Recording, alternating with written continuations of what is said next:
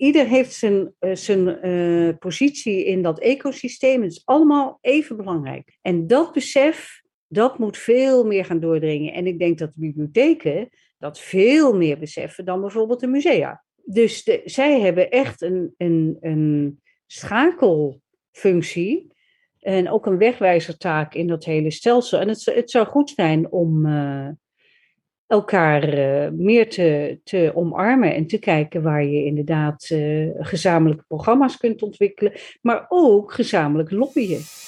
Podcast De Biep is Meer gaat op zoek naar de toekomst van openbare bibliotheken en hoe zij bijdragen aan de maatschappelijke uitdagingen van deze tijd. Met nieuws uit de sector, spraakmakende gasten en verrassende thema's word je meegenomen in de wereld van leesbevordering, digitaal burgerschap en participatie. De Biep is Meer is een initiatief van Matt Gubbels die jou wil informeren en inspireren. Hij gelooft in de kracht van podcasting en het verhaal van de bibliotheek.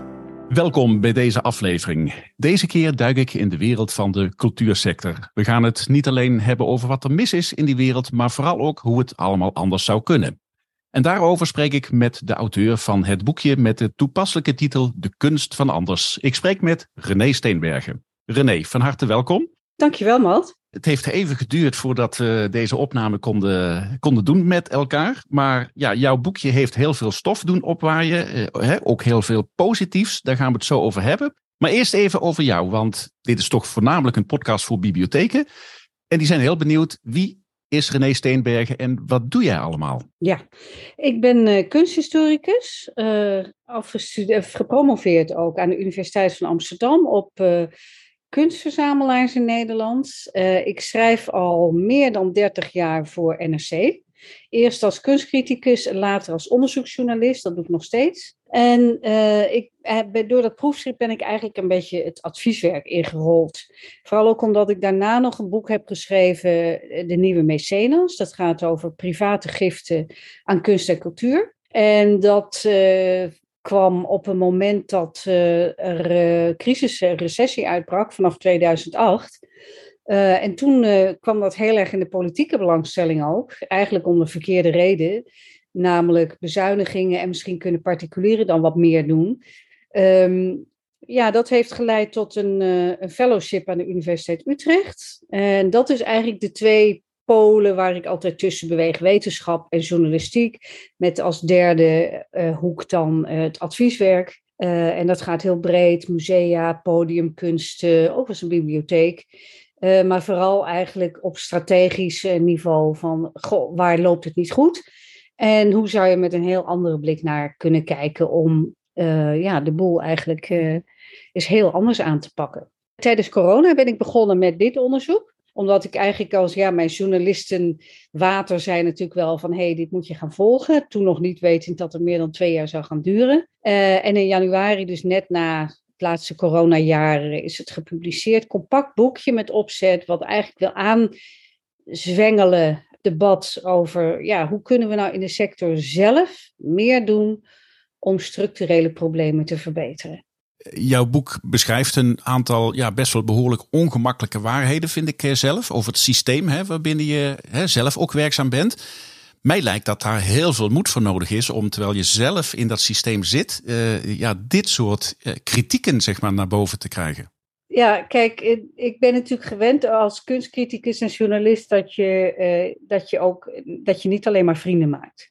Maar je hebt gelijk. Uh, bedoel, als, ja, als je uh, je wat meer op de vlakte houdt, dan is dat misschien makkelijker om opdrachten te krijgen. Maar dat is gewoon niet hoe ik werk ik signaleer dingen en probeer daar dan uh, hè, onder te kijken. Van wat ligt daar niet, niet van wat zijn de symptomen, maar wat zijn de oorzaken van problemen. Ja, en dat is toch ook wel waarom mensen mij weten te vinden voor advies. Omdat ze begrijpen van ja, als we echt een transitie willen maken, dan, dan moeten we verder gaan dan pleisters plakken, zoals ik dat maar noem. dus het, het is waar, sommige mensen vinden dat heel moeilijk. Ik vind bijvoorbeeld dat de musea opmerkelijk stil zijn over dit boekje. Maar bijvoorbeeld uh, beleidsmakers, gemeentes, nu hebben we net de provincies gehad, die, uh, hebben dit juist heel erg ter hand genomen en vragen mij om mee te denken met de nieuwe cultuurnota die in 2025 uh, van start moet, hè, die ze nu moeten gaan formuleren. En dat is ook wel het niveau waarop ik natuurlijk probeer iets te verschuiven. Dus uh, op, ja, uh, van beide zijden, uit de sector zelf, maar ook op beleidsniveau vanuit de politiek. Dus ik ben niet ontevreden met wat uh, nou ja, de vinger op de zere plek leggen ook oplevert. Alleen ja, niet iedereen kan daar even goed mee omgaan. En soms duurt het ook wat langer. Dat heb ik bij mijn vorige onderzoeken ook gezien. dat mensen zeggen, goh, privaat geld. Het is toch een overheidstaak om de kunsten te ondersteunen. En langzamerhand zie je dat mensen begrijpen dat het ook wel wijsheid is uh, hè, uh, in tijden van recessie, als een overheid bezuinigt, om niet alleen maar afhankelijk te zijn van de overheid. Dus er zitten, hè, dat je ook mensen, ik probeer natuurlijk ook als, uh, dat is een beetje de journalistieke kant, ook een beetje voorop te lopen en te zeggen, ja, laten we ook eens wat verder vooruitkijken dan die kunstenplannen van vier jaar. En laten we de luiken eens wat openzetten naar andere sectoren? En kunnen we daar niet uh, perspectieven van lenen die ons verder kunnen helpen? Waarom is jouw boekje wel degelijk ook relevant voor de bibliotheeksector, waarin ik met name verkeer? Ja, de bibliotheken die zijn natuurlijk uh, samen met uh, muziekonderwijs bijvoorbeeld, hè, kinderen, cultuureducatie, daar vormen zij de wortels van, van het hele onderwijsstelsel, maar ook van het cultuurstelsel. En um, Daarom is het zo ontzettend uh, schadelijk dat er uh, sinds die decentralisatie, hè, dat de, het Rijk sinds 2015 allerlei taken heeft overgeheveld naar provincies en gemeentes, wat ook een bezuinigingsslag was. Uh, daarom is het zo zonde dat nou juist op dat basisniveau van bibliotheken, muziekscholen, dat daar zo gesneden is in noodzakelijke educatie. En het geldt trouwens ook voor volwassenen. Volwasseneneducatie is ook heel belangrijk en weten ook eh, de bibliotheken hun plek in te vinden. Eh, dus ik vind het een gemiste kans voor de cultuursector dat ze op dat moment niet hebben geageerd en gezegd: als je dat doet, overheid, dan zet je de bijl aan de wortel van het hele cultuurstelsel. En dat is toch wat er gaande is. Want dat horen we ook. Hè? We lezen het ook in de kranten recent weer. Kinderen lezen veel minder, dat, hun, hun, taalontwikkeling blijft achter. Dat heeft daar echt mee te maken. En ook met uh, muziekscholen uh, um, die verzelfstandigen moesten, waardoor de lessen duurder zijn geworden. Minder kinderen toegang hebben. De conservatoria zeggen dat ook. Wij hebben veel minder aanwas van Nederlandse studenten. Terwijl wij zo'n rijke muziekcultuur hadden. Dat is echt niet alleen heel triest, maar het is ook iets om ons voor te schamen in de sector dat we dat hebben laten gebeuren zonder te protesteren. Dat gebrek aan solidariteit, dat is ook echt iets waar we zelf wat aan moeten doen. Ja, want hoe wrang is het dan niet dat de bibliotheeksector nu weer ettelijke miljoenen erbij krijgt om bezuinigingen uit het verleden toch weer goed te maken? Ik vind dat best wel vreemd. En je kunt niet alles wat er dan teloor gegaan is zomaar weer herstellen. Hè? Dat is natuurlijk ook dat gezegde. Iets afbreken is heel makkelijk, maar het weer opbouwen, dat is een ander verhaal. En je bent een deel van je publiek ook kwijt. De vanzelfsprekendheid van, goh, hè, die lage drempel. Je kunt daarvoor heel weinig geld kun je lid worden. Eh, je kunt boeken mee naar huis nemen. Al die dingen, dat, dat raakt dan ontwend. Lockdowns hebben daar ook een beetje een rol bij gespeeld natuurlijk. En men was juist bezig die bibliotheken tot centra in buurten te maken. Wat extra belangrijk was, omdat er zo bezuinigd werd op buurtcentra. Dus dat zie je vaak bij de overheid heel tegenstrijdig beleid. Eerst, hè, dat zou nu ook weer een gevaar kunnen zijn. De oplossing is vaak, er moet meer geld naartoe denkt dan de overheid daarmee eh, de problemen op te lossen. De sector denkt het vaak zelf ook. Hè? Maar geld is natuurlijk geen pan AC. Dat gaat niet uh, dingen structureel aanpakken als er niet iets verandert in dat systeem. dus het is ook de vraag, wat willen we nu precies met die bibliotheek? Je hoort natuurlijk ook over digitalisering. Hè? In Amsterdam is die discussie geweest over een bibliotheek zonder boeken. Uh, dus waar staan we dan eigenlijk in dat stelsel? En wie wil je ermee bereiken? En wat zijn nou eigenlijk ook alweer je kerntaken? Hè? En veel van dat geld gaat vaak in vastgoed zitten, in stenen, in gebouwen, toch weer dependances bouwen. Is dat nou het meest effectief? Bereik je daar nou de mensen en die kinderen mee die je zo graag wil bereiken? Nou, laten we de problematiek binnen de kunstensector maar eens wat nader onder de loep eh, nemen. Ja, je weet dat ik dat in, in zes onderdelen ga doen. En, en het eerste onderdeel heeft te maken met de marktwerking en de vele bezuinigingen. Ik weet nog heel goed, jaren geleden kwam de term cultureel ondernemen kwam ik op. En toen dacht ik, wauw, cultureel ondernemen, wat moet dat wel niet inhouden? Ik vind het een tegenstrijdige term, hè? want uh, de sector kan niet voluit ondernemen. Want die wordt gefinancierd met publiek geld overwegend. En dat is ook terecht, want ze dienen een publiek doel. Ze hebben taken voor het algemeen nut. Daar zijn voorwaarden aan verbonden. Hè? Dus dat je eh, ook taken moet uitvoeren die misschien niet eh, heel rendabel zijn, maar die wel op basisniveau, eh, nou, educatie bijvoorbeeld bewerkstelligt. Hè? En dan gaat het niet over ondernemend zijn, maar dan gaat het over publiekstaken, over, over basisvaardigheden. Uh, en dat staat haaks op dat ondernemerschap. Dus dat hele idee van het ondernemerschap is, het is eigenlijk doorgeschoten en het is een politiek instrument geworden om te bezuinigen. En dat is waar het mis is gegaan. Er is niet zo heel veel uh, in beginsel fout om te zeggen, goh, kan je ook andere partijen betrekken?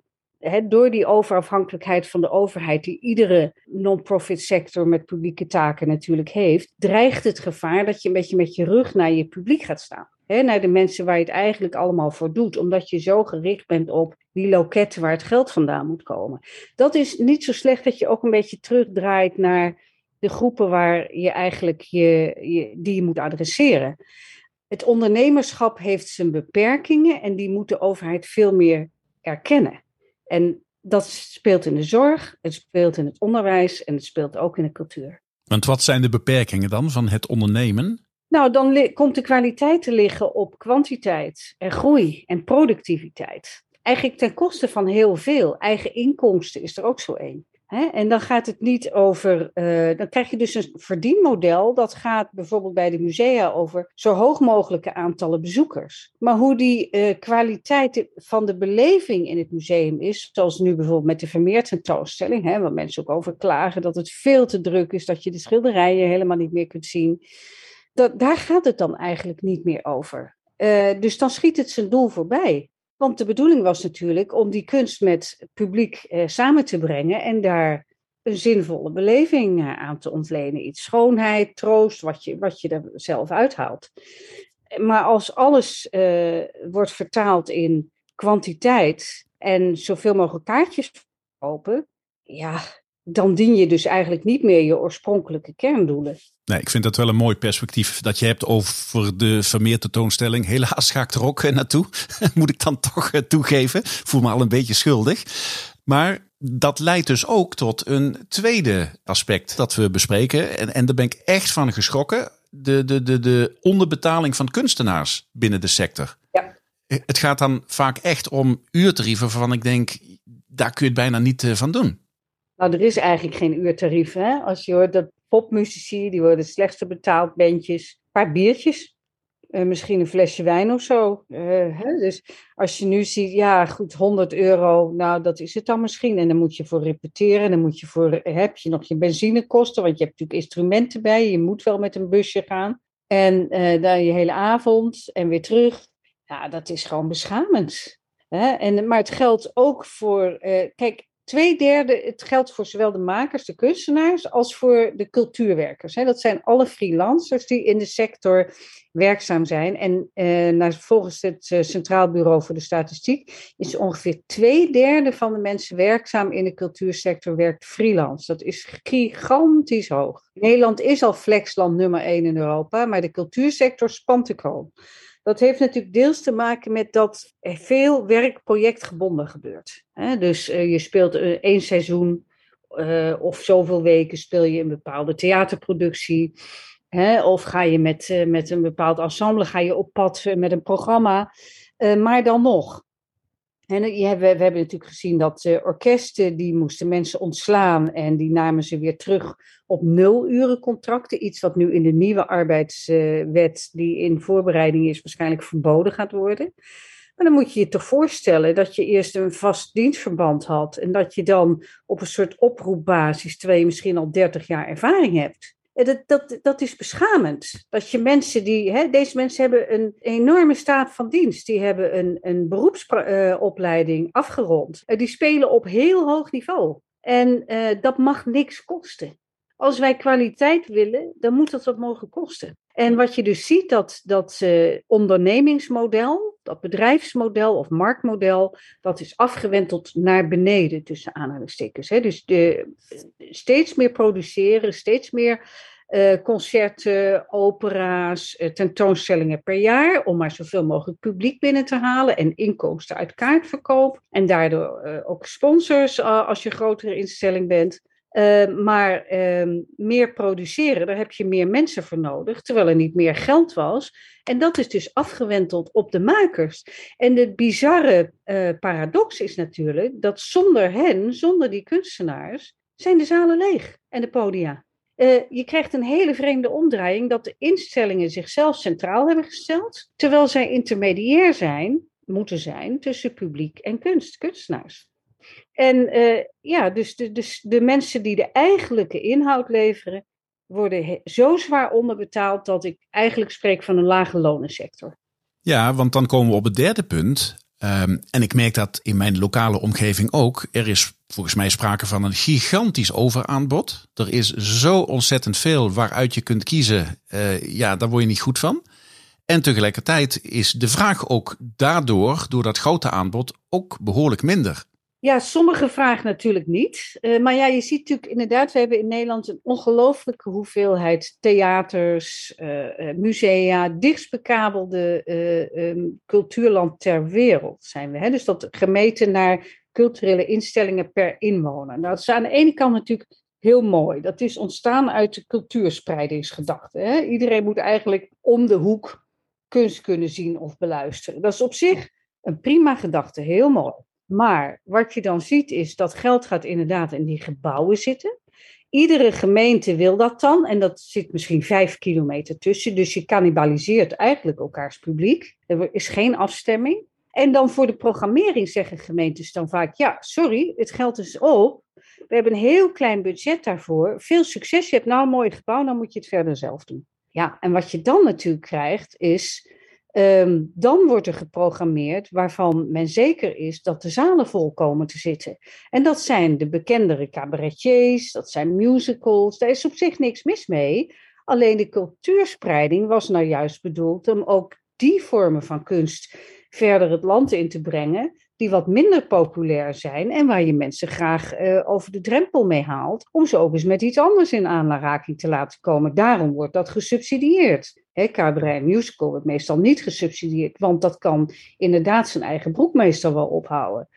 Dus um, ja, dat, dat is echt kaalslag, dat mensen dus een steeds smaller aanbod te zien krijgen. Uh, en heel veel daardoor missen, wat misschien een deel van hen uh, enorm had aangesproken en een heel nieuw publiek had kunnen werven. Ja, je had het al over die mooie, prachtige gebouwen die overal in Nederland worden neergezet. Die trend zie je overigens ook bij openbare bibliotheken. Hè? Maar dat zie je ook in de cultuursector. Als ik zie wat er in Utrecht is opgericht, uh, het nieuwe Tivoli Vredeburg. Ja, het kan niet uh, groter, uh, lijkt het wel. Nou ja, nou kijk, vaak is de combinatie grote en kleine zalen nog wel uh, uh, verstandig. En kijk, Utrecht is natuurlijk een, een, belangrijke stad in het midden van het land. Het heeft een hele grote studentenpopulatie, dus daar is heel veel belangstelling voor muziek en zij doen alles, klassiek, jazz, pop enzovoort. En als je dan ook kleine zalen hebt, dan kan je heel veel publieksgroepen en stromen gelijktijdig op één avond bedienen. Dus dat werkt wel. Maar we hebben eigenlijk in Nederland te veel grote theaterzalen voor een relatief te kleine vraag. dus in een kleinere provinciestad een grote theaterzaal van duizend stoelen. Ja, dat krijg je bijna niet vol met gesubsidieerd theater.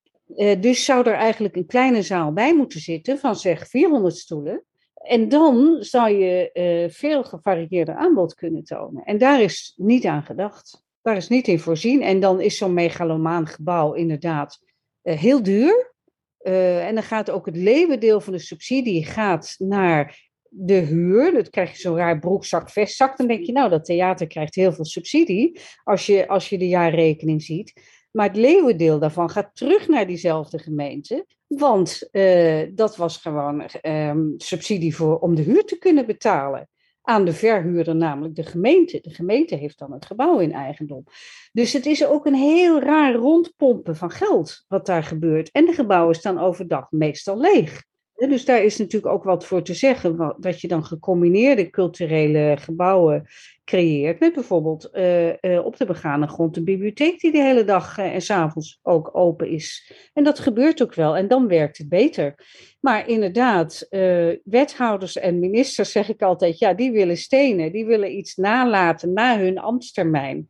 Ja, de, de exploitatietekorten, dat blijkt meestal pas als zij al lang weg zijn de gevolgen daarvan. Ja, en dat wordt niet uh, verder door uh, gesubsidieerd natuurlijk, dat soort tekorten. Nee, heel zelden. Dan wordt er gezegd, dan moet je maar ondernemer zijn, moet je meer bezoekers binnenhalen, moet je meer sponsors doen. Maar er wordt dus nog steeds, komen er nieuwe gebouwen, denk aan Amare in, in Den Haag, heel recent geopend. En als je dan informeert, is daar nou onderzoek naar gedaan? Hoe groot is nou die vraag? Want Den Haag, ja, ik bedoel, zit vlakbij Rotterdam, zit vlakbij Leiden, Delft. Er is nogal wat eh, cultureel aanbod. Nee, dat hebben ze niet gedaan. Nee, ongelooflijk hè? Ongelooflijk. Ja. En vooral als je realiseert dat er zo bezuinigd wordt op cultuureducatie. Dus er wordt steeds minder toekomstig publiek gekweekt dat die zalen moet bevolken. Hey, dan even naar het geld en dan in het bijzonder subsidies. Want dat heeft jouw bijzondere aandacht natuurlijk hè, met jouw ja. Eh, mecenaat. En um, Heel veel van de subsidies, zeg je in jouw boekje, gaan eigenlijk naar een beperkt aantal grote clubs in Nederland. Dat lijkt dus op een hele oneerlijke verdeling van subsidies. Want die subsidies heb je eigenlijk nodig op die plekken hè, waar het echt nodig is, hè, bij, die, bij die kleine gezelschappen. Ja, ja, nou goed, dat is dus het topkunstbeleid dat het kabinet steeds meer is gaan voeren sinds die bezuinigingen van 2011. Kijk, je kunt je natuurlijk voorstellen, dat is heel begrijpelijk, heel logisch dat er wordt gezegd, kijk, het concertgebouworkest, het Rijksmuseum.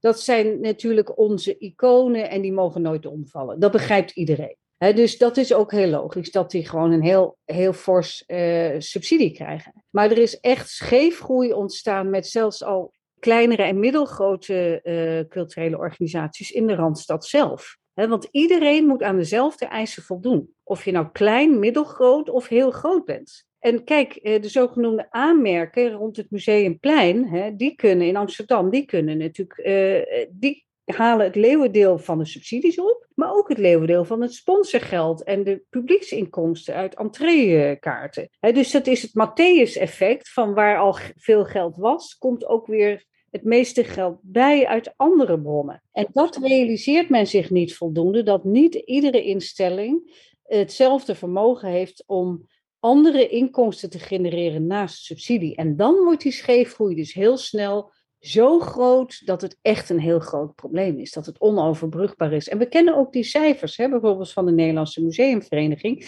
En voor de duidelijkheid, dat was al voor de coronapandemie, dat de meeste musea, uh, die dus niet een aanmerk zijn, al rode cijfers schreven. Uh, omdat de kosten van, uh, hè, je moet mee in die tentoonstellingsmachinerie om bezoek te blijven trekken. Nou, dat is allemaal dure bruiklenen, transportkosten, verzekeringen enzovoort. En die krijgen niet voldoende bezoek over de vloer om dat uh, te compenseren. Dus daar is een enorme scheefgroei ontstaan, die de overheid eigenlijk zelf heeft gecreëerd en in stand houdt. Nou, dan komen we bij de kunstbedrijven zelf. Um ja, ik heb dat genoemd weeffouten hè, in de manier waarop hè, de organisaties zijn ingericht. Ik lees in jouw boek heel veel uh, hiërarchie, boven-onder uh, gedrag, uh, maar vooral ook heel veel informele bedrijfspraktijken. En dan denk ik, wauw, hoe is dat mogelijk in een moderne samenleving, hè, waarin hè, een sector waarin in principe best wel heel veel geld in omgaat, op zo'n manier dit soort bedrijven georganiseerd zijn. Hoe kan dat? Ja, ook dat is scheefgroei. En dat is ook voor, uh, deels weer wat de overheid zelf heeft gecreëerd. Kijk, als je een systeem optuigt met steeds meer regelgeving en controle, dan moet daar uh, dus steeds meer verantwoording over afgelegd worden. En dan krijg je een groeiende managementlaag. Dat is dus hè, uh, heel sterk toegenomen in de afgelopen 15 jaar, ook in de cultuursector, maar ook in de zorg en het onderwijs. We kennen dat allemaal. En dat is een groep, ja, die heeft een heel andere salarisschaal dan heel veel mensen in de kunstwereld. Uh, en daar gaat dus een aanzienlijk deel van de subsidies naartoe. Dus we hebben echt veel verdieners in de sector, die gewoon, uh, ja, uh, marktconform heet dat dan, hè, salarissen verdienen. Ze komen ook niet zelden uit het bedrijfsleven of de financiële sector. En ja, dat gaat over een paar ton. Uh, en dan is het natuurlijk wel extra wrang als je weet dat aan de basis hè, eh, de kunstenaars, de makers, maar ook die vele onmisbare cultuurwerkers die, hè, die, die um, uh, freelance werk doen, dat die nauwelijks het hoofd boven water kunnen houden. En dan ben je dus echt in een heel hard, kil systeem beland, waarvan je zegt, vertegenwoordigt dit nog die andere niet-economische waarden, waarvan we eigenlijk met z'n allen vinden dat juist de kunstsector die zou moeten naleven en voorleven. Nou, we hebben denk ik in hè, zes thema's en alles wat daaromheen hangt, hebben we de problematiek binnen de kunstenwereld hebben we nader bekeken. Ja, ik wil de luisteraars vooral aanbevelen om het uh, ja, boekje dan toch maar aan te schaffen. Want het is een uh, rijkdom aan uh, informatie op basis van het vele onderzoek dat je hebt gedaan. Jouw boek heeft het een en ander losgemaakt natuurlijk in Nederland. Maar waar ik nu zo benieuwd naar ben, zie jij al aanzetten tot verandering? Jij weet wel in welke richting het moet, gaan we het zo over hebben. Zie jij al aanzetten tot verandering? Nou, ik ben bijvoorbeeld door um, de gezamenlijke kunstacademies ingeschakeld om met hen mee te denken over, hè, er moeten nieuwe onderwijsprofielen komen, heeft het ministerie gevraagd. Dat gaat parallel aan die kunstenplannen. Mm. Hè, dus in 2025 moet er een nieuw onderwijsprofiel liggen. En um, ja, zij heb, trekken zich natuurlijk heel erg de situatie aan van die uh, enorme onderbetaling van uh, afgestudeerde kunstenaars.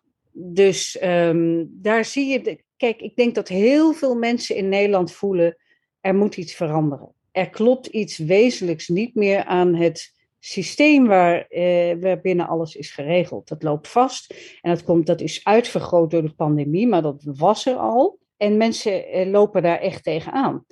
En, en in de cultuursector helemaal. Dus ik zie zeker dat die wil er is. Ook gemeentes die mij inschakelen bijvoorbeeld. En zeggen, goh, wij zijn met de nieuwe cultuurnota bezig. En kun jij met ons meedenken? Want wij realiseren ons. En ook grote gemeentes in het land hoor.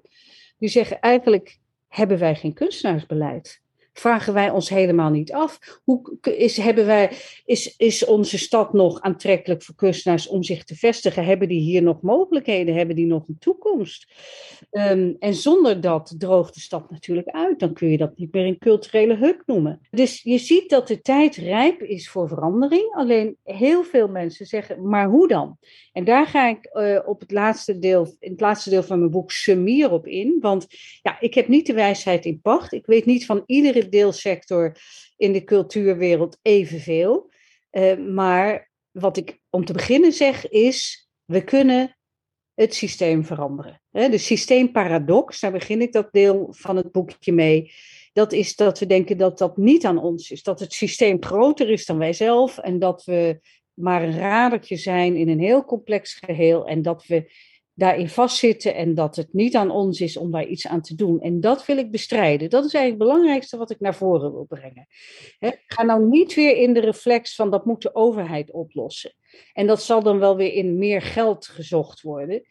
Want meer geld naar een systeem gooien wat vastloopt is zinloos. Daarmee stel je een echte transitie alleen maar uit. Laten we nou eerst eens kijken wat we zelf kunnen doen. Dus dat vind ik heel positief aan bijvoorbeeld die kunstacademies, maar ook gemeentes die zeggen: wat kunnen wij op, eh, in, op ons niveau, in ons uh, domein of op lokaal gebied, waar, waar, waar, kunnen wij nou beginnen daarmee? dat zijn die kringen in het water, van binnen naar buiten. Niet het zo groot maken. En ja, maar het heeft ook nog te maken met klimaat en met. Tuurlijk, dat is ook zo. Maar begin gewoon waar je zelf een verschil kunt maken. En dat kan. En iets waar, waar uh, ik voor pleit, ook uh, op, uh, op rijksniveau, op beleidsniveau, is keer die omdraaiing terug van instellingen die dominant en centraal zijn geworden in het beleid en stel de makers weer meer centraal. Want zonder hen stort het hele ecosysteem in. En dat geldt ook voor die tweede basis van het stelsel, de cultuureducatie, waaronder de bibliotheken. Als we dat verwaarlozen, dan gaan we dat in het hele stelsel met, uh, merken. Niet alleen kinderen lezen minder goed, ook uh, jongere generaties volwassenen.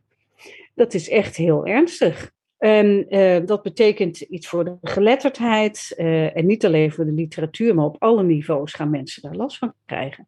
Um, dus wat kunnen we in ons eigen domein zelf al aanpakken waarvan we zien, ja, als we nu de krachten bundelen, en solidair zijn met elkaar, dan kan het. We hebben de systemen gemaakt. Het is ook aan ons om ze te veranderen. We hebben zelf die verantwoordelijkheid. Dat is een van jouw zes voorstellen, richtingen hè, voor innovatie binnen de sector.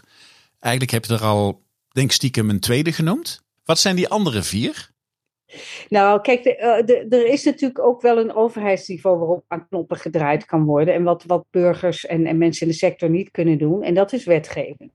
dus eh, op gemeenteniveau, dat weten niet zoveel mensen. Maar gemeentes delen twee derde van alles uh, cultuursubsidies uit. Die komen natuurlijk via het Rijk, algemene middelen, maar die, die de gemeentes verdelen die. En nu is weer zo'n, dat is weer zo'n beleidsparadox. Het is niet wettelijk verplicht voor gemeentes om dat geld ook geoormerkt te besteden aan kunst en cultuur. En omdat ze sinds die decentralisatie ook jeugdzorg, thuiszorg en dat soort hele urgente domeinen erbij gekregen hebben, begrijp je natuurlijk dat ze met geld gaan schuiven en dat cultuurgeld ook wel in de zorg belandt. En dat is begrijpelijk, maar het is niet de bedoeling. Dus daar zou je, dat zou je wettelijk verplicht uh, kunnen maken voor gemeenten. En dan is het ook duidelijk. En dan krijg je, denk ik, ook een actiever cultuurbeleid. Dan krijg je misschien ook weer een eigen wethoudercultuur die ook meer kennis van zaken heeft. Want nu wordt het er vaak bij gedaan bij andere portefeuilles. Dat helpt ook niet. dus dat is wel een knop waar de overheid aan kan draaien. Dat geldt ook voor arbeidsvoorwaarden. als je zegt van goh, die freelancers, dat gebeurt al een beetje. De nieuwe arbeidswet, nul uren contracten gaan verboden worden. Terwijl uh, ja, orkesten, noem maar op, uh, overal heeft dat om zich heen gegrepen. De, cultuursector kent de meeste flexwerkers van alle sectoren. Dus echt heel erg doorgeschoten. Met onderbetaling als gevolg. Dus dat zijn dingen, dat moet op beleidsniveau, uh, nationaal niveau moet dat gebeuren. Maar wat we verder zelf kunnen doen, is, is inderdaad die solidariteit. Verenig je. Ik zeg, het is een tijd van stakingen. Kijk om je heen wat er in het eh, openbaar vervoer inmiddels is bereikt. Nou, waar, waar blijven de stakingen in, in de sector? want het kan echt niet op deze manier uh, zo door blijven gaan. En wees dan ook solidair met onderdelen in die sector waar heel sterk op bezuinigd wordt. Vaak word je toch tegen elkaar uitgespeeld. Is het ja, maar als we aan die geven, dan kunnen we het niet nog aan die geven. En zo, hè, er is een enorme onderlinge concurrentie gaande om die geldpotten. Uh, maar als je dat nu eens loslaat en je kijkt uh, meer naar wat je gezamenlijk kunt bereiken, dan is er al heel erg veel te winnen. Ja, valt er ook heel veel te vinden in uh, samenwerken. Hè? Je noemde het al eerder, samenwerken met bijvoorbeeld openbare bibliotheken, die ook altijd verlegen zitten om leuke nieuwe dingen in de vorm van optredens van ja, wie of wat dan ook? Ik denk het wel.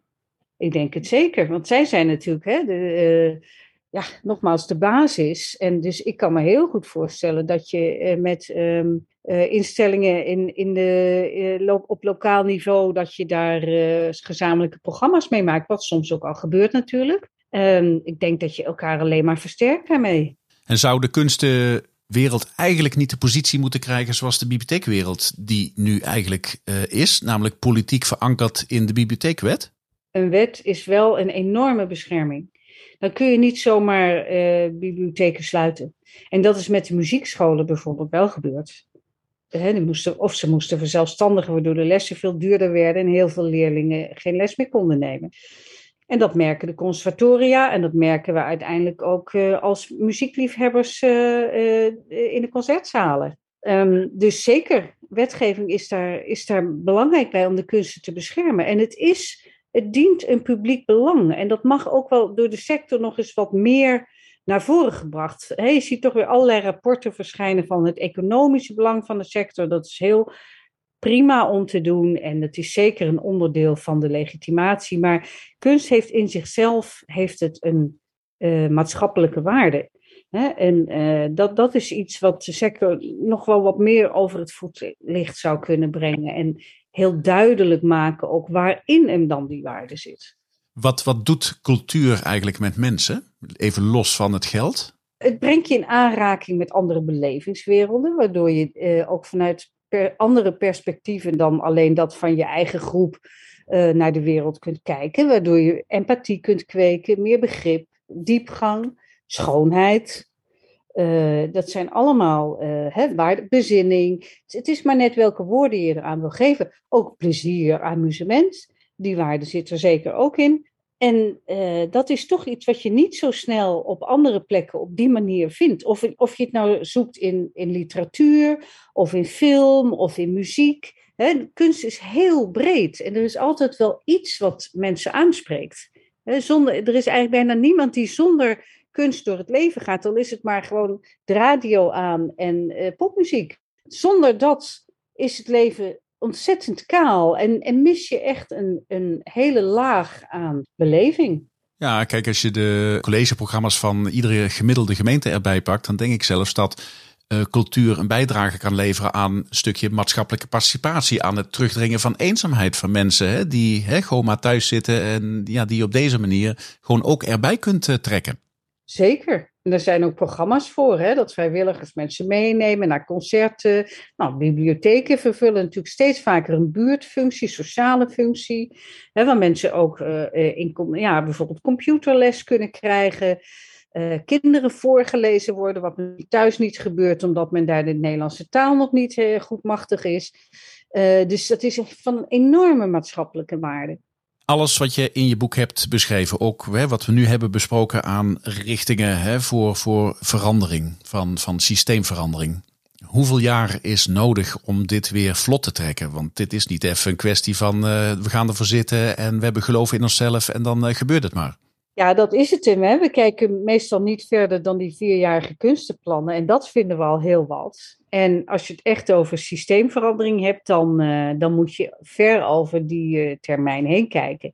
En dat is voor de politiek al vaak helemaal niet uh, gangbaar, want die kijken gewoon naar de volgende verkiezingen. Maar transitiewetenschappers zeggen, nou, het kost ongeveer een generatie, 20 tot 25 jaar. Maar dan moet je er wel nu mee beginnen. En dus uh, je kunt wel zeggen dat is lang.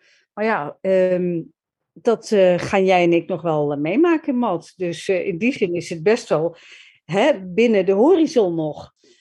alleen, dan moeten we, dan moeten we echt het centraal stellen en zeggen: um, het is ook onze eigen verantwoordelijkheid om die wereld waarin wij werken, waar wij belang aan hechten, waar we anderen graag bij willen betrekken, om die ook um, rechtvaardiger te maken, gezonder en ook duurzamer daardoor. Toekomstbestendiger, want we willen echt nog wel dat onze kleinkinderen ook zo'n rijk cultuuraanbod kunnen genieten als wat er nu is. Nederland is een land met heel veel cultuuraanbod, maar dat gaat niet zo blijven als we op deze weg verder gaan. Dat is zeker. Wat zouden de beleidsmakers binnen de bibliotheeksector nog kunnen bijdragen aan deze transitie binnen een sector die heel nauw verwant is aan eh, de bibliotheken? Ja, daar voel je ook een bepaalde kloof hè? tussen de basis, de educatie, en dat wordt dan toch wat minder hoog uh, uh, ingeschat dan uh, de grote kunstmusea bijvoorbeeld.